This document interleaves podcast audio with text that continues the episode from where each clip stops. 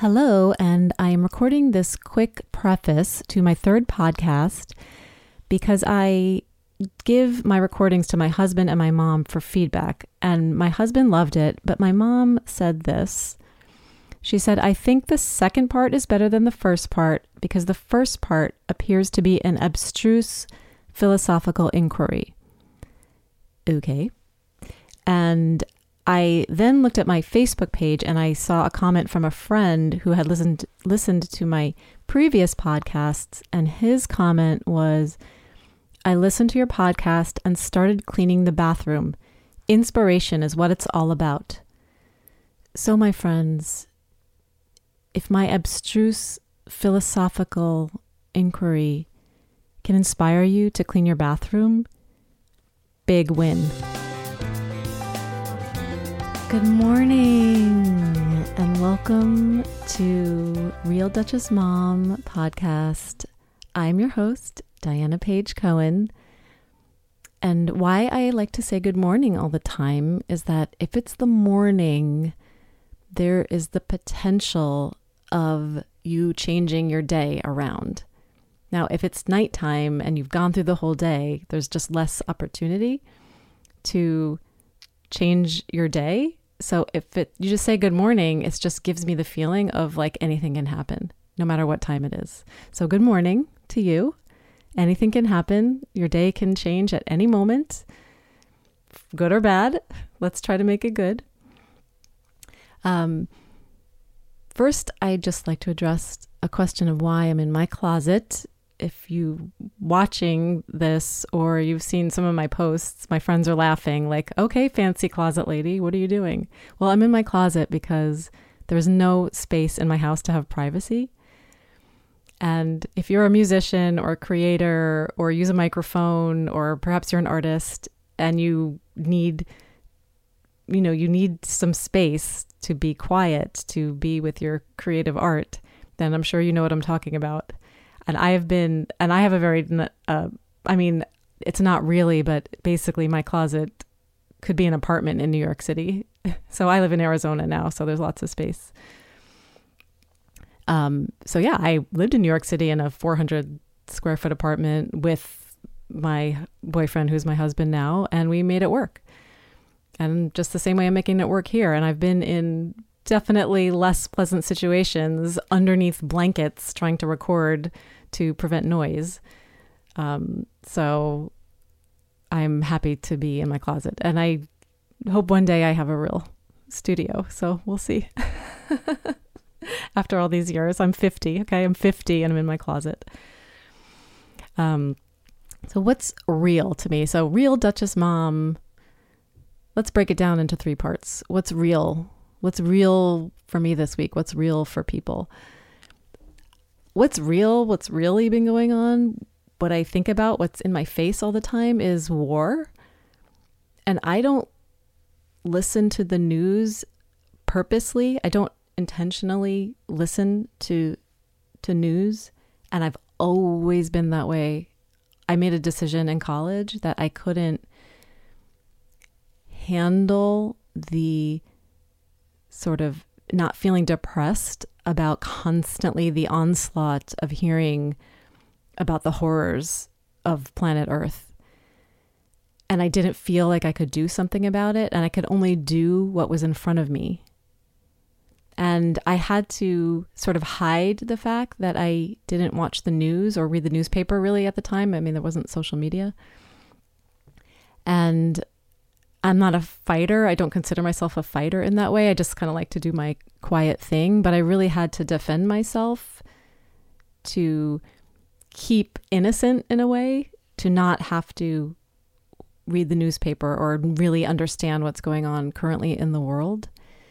But you can't help but know. I mean, you can't help but know now, especially nowadays with internet and social media and people talking. I mean, I can't avoid it. I'll know what's going on because people will be talking about it. So I cannot help when people speak about the atrocities going on in the world. The only way that I can make sense of it and the way I see it and feel it in myself is because I feel it in my own heart and I see it in my own life. And it's so real in my body, in my physical body. I can feel things and people can feel things. You know, people feel things in different ways, but I feel like more and more my, my myself, this is my experience, and I know people around me are becoming hypersensitive to others. And they're feeling it in their bodies. So there will be less and less of a tolerance to be around people and situations that aren't in alignment with who you are. That's what I experience.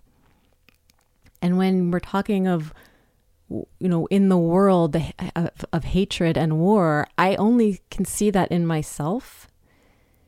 So when I see it outside of myself, I just have to work on the only thing I can do that's in my control is to work on my own division in myself and how I feel and how I react to others.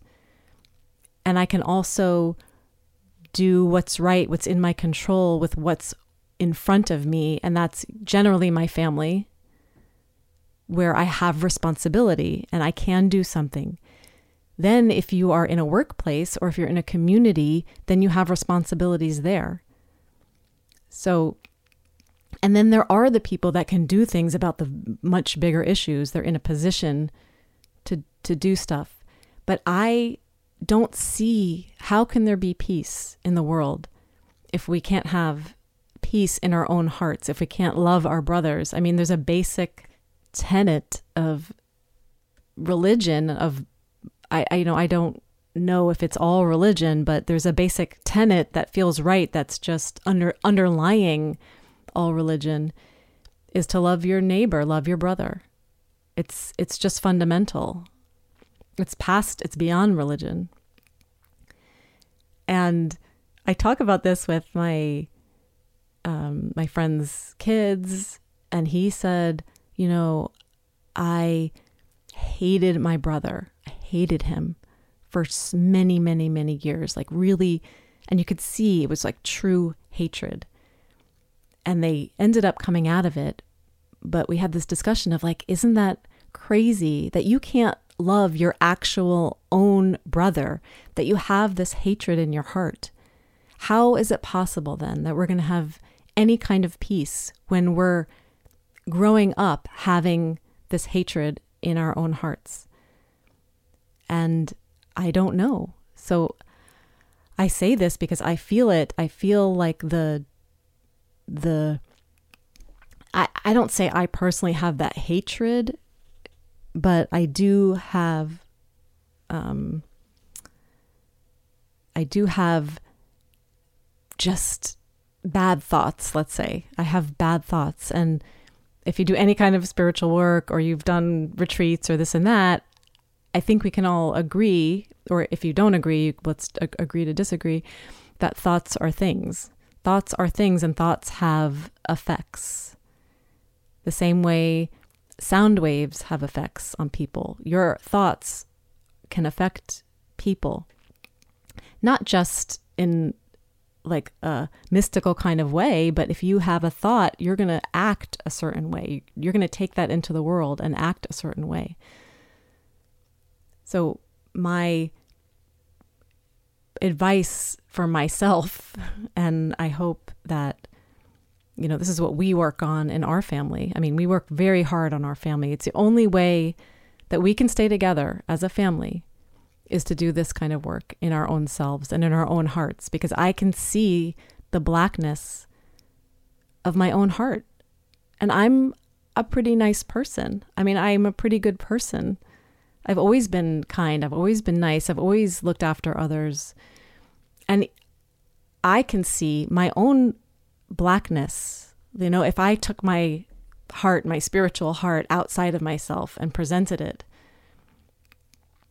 to the light, meaning shining a light on it, I would see the dark spots. And that's my only job is to work on that. How can I possibly help others in areas that I need the work myself. So that's my reality of what's going on um, this week. And there's plenty more realities we can deal with. I mean, what is reality? That's another thing that's I've been present to is like, is reality just formed of the perceptions of people? That's or is that just the real or that's just the prison reality that we think we're in because we're just formed our our thinking and our thoughts are formed by history and by other people and by agreements that people have made in the past that form our present reality. And this is like a you know mind-bending topic, but like what is reality? So again, it's just something I can work on myself in my in my own heart and my own life and my own family and I see the results. I really I see the results of this kind of work, just working on your own sincerity and your own heart and making mistakes and and just being being true as best you can. That's my uh, thoughts on on uh, on reality and war, war in our own selves. And just another example, actually, of you know, I met someone the other day here in Arizona, and the sister lives next door as a neighbor. So an so a neighbor. So let's say you know, love your brother, love your neighbor. So it's an actual family member and a neighbor, and the gate is locked, and they do not speak. How is that possible? So when people speak about forgiveness and peace. Let's work on what is in front of us because if we can have peace with our actual neighbor, our physical neighbor, and our physical brother, there's a chance. Next topic. What's Duchess in my life? So we got real. What did I do that was very Duchess this week? Well, I put a tiara on this week. I have a tiara that I got for Halloween. I or was it Halloween? I don't know. I don't know why I I have a tiara. Let's just say that. I have a tiara and I just I did a post um on my Instagram and I just felt like I really want to wear my tiara and I'm going to go put it on. And I couldn't find it. And I'm rummaging around my closet as you know, I have a nice big closet. Rummage cannot find my tiara. I'm getting very upset. My daughter's at a friend's house and I text her. She's not answering. I call her and I'm like basically freaking out like, Sasha, where's my tiara? And I was going to blame a friend who was here who was borrowing something one day. And I was like, my mind was going crazy. Like, where's my tiara? Like, this is real. So she finally tells me where the tiara is and I put it on and I, then I gather myself to do my post. But I just laughed at myself thinking like I'm running around freaking out, blaming people, screaming like where's my effing tiara? So that was my little Duchess moment. My other Duchess moment is just simply leaving the dishes in the sink. I left the dishes in the sink yesterday. I was like, I am so tired of cleaning. I am just so done. And I am like highly, highly organized and I'm a little nitpicker. And it's very hard to be around me if you're in the house.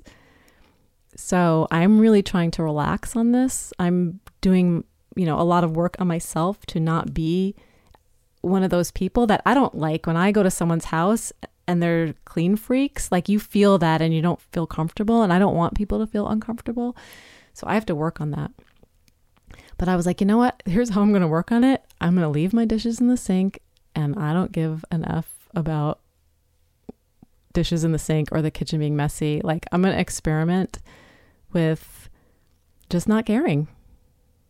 So I'll let you know how that goes. I know my fellow people who are also clean freaks and who like everything neat and who clean up all the time can relate. So I'm wondering if anyone else has had this has has experimented with just like letting it go.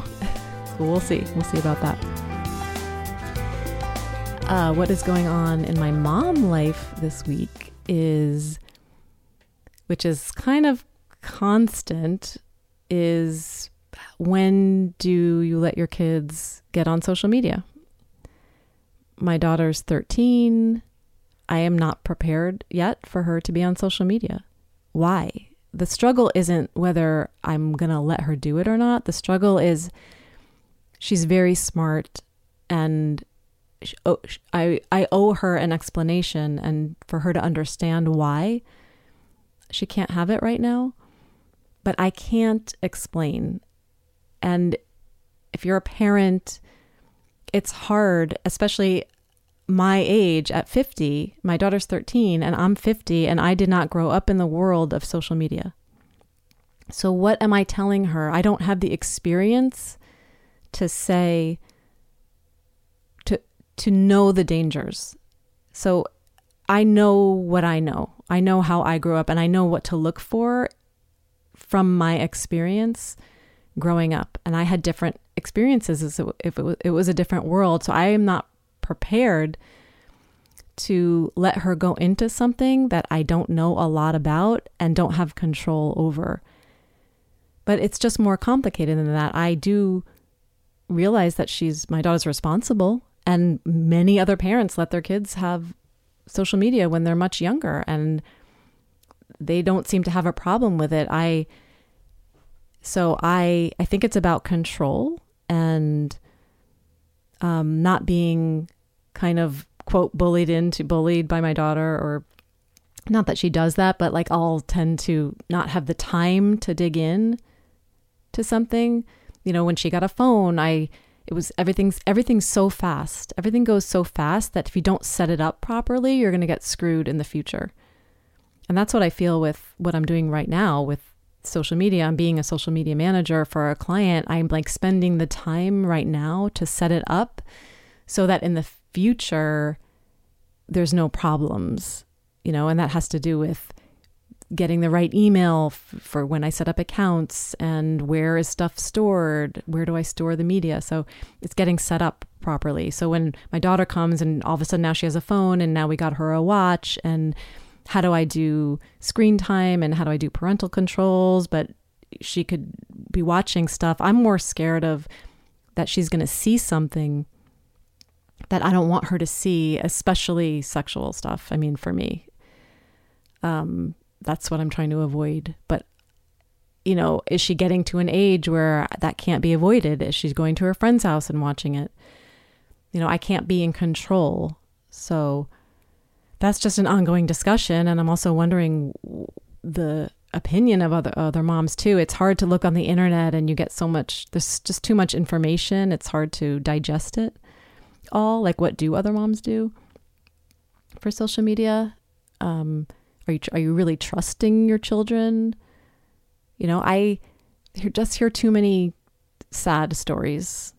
I just hear too many sad stories. So I'm on the fence. She's at an age where perhaps she could be responsible, but I'm still scared. I'm scared. I'm scared for myself. I'm scared for myself on social media. Like I've been now back on social media for, you know, for three months. You know, November. Yeah, not even three months, and I already feel the the energy suck in a way. Like if you don't have the balance in your life of kind of a physical reality and a social media reality for me um it's kind of getting into a little weird space. Like what's your purpose? What are you trying to convey? What am i doing as a personal person posting? It kind of like there's a balance and i'm just navigating that balance right now because I remember why I went off, why I went off it in the first place. Um, so how to keep it, how to keep it fun and light. And then there's a difference of that, and then what my job is now, which I am so excited about, and now I have this purpose to do it and be creative. That's a different way to engage in social media, which I really enjoy. So these are all questions I have. That was my that was my main major mom thing of the week, and so that is my three cents. We'll call it three cents. That's my three cents of what's going on this week in the world of Real Duchess Mom.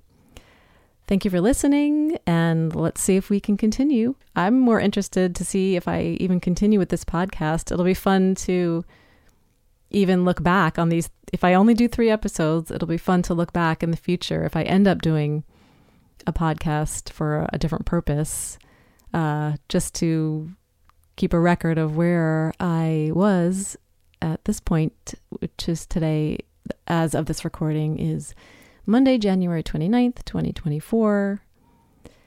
And hope you have a great week wherever you are. And good morning, and see you next time. Underneath the ice and snow lies a seed that waits to grow. Wants to see the sunlight, but he.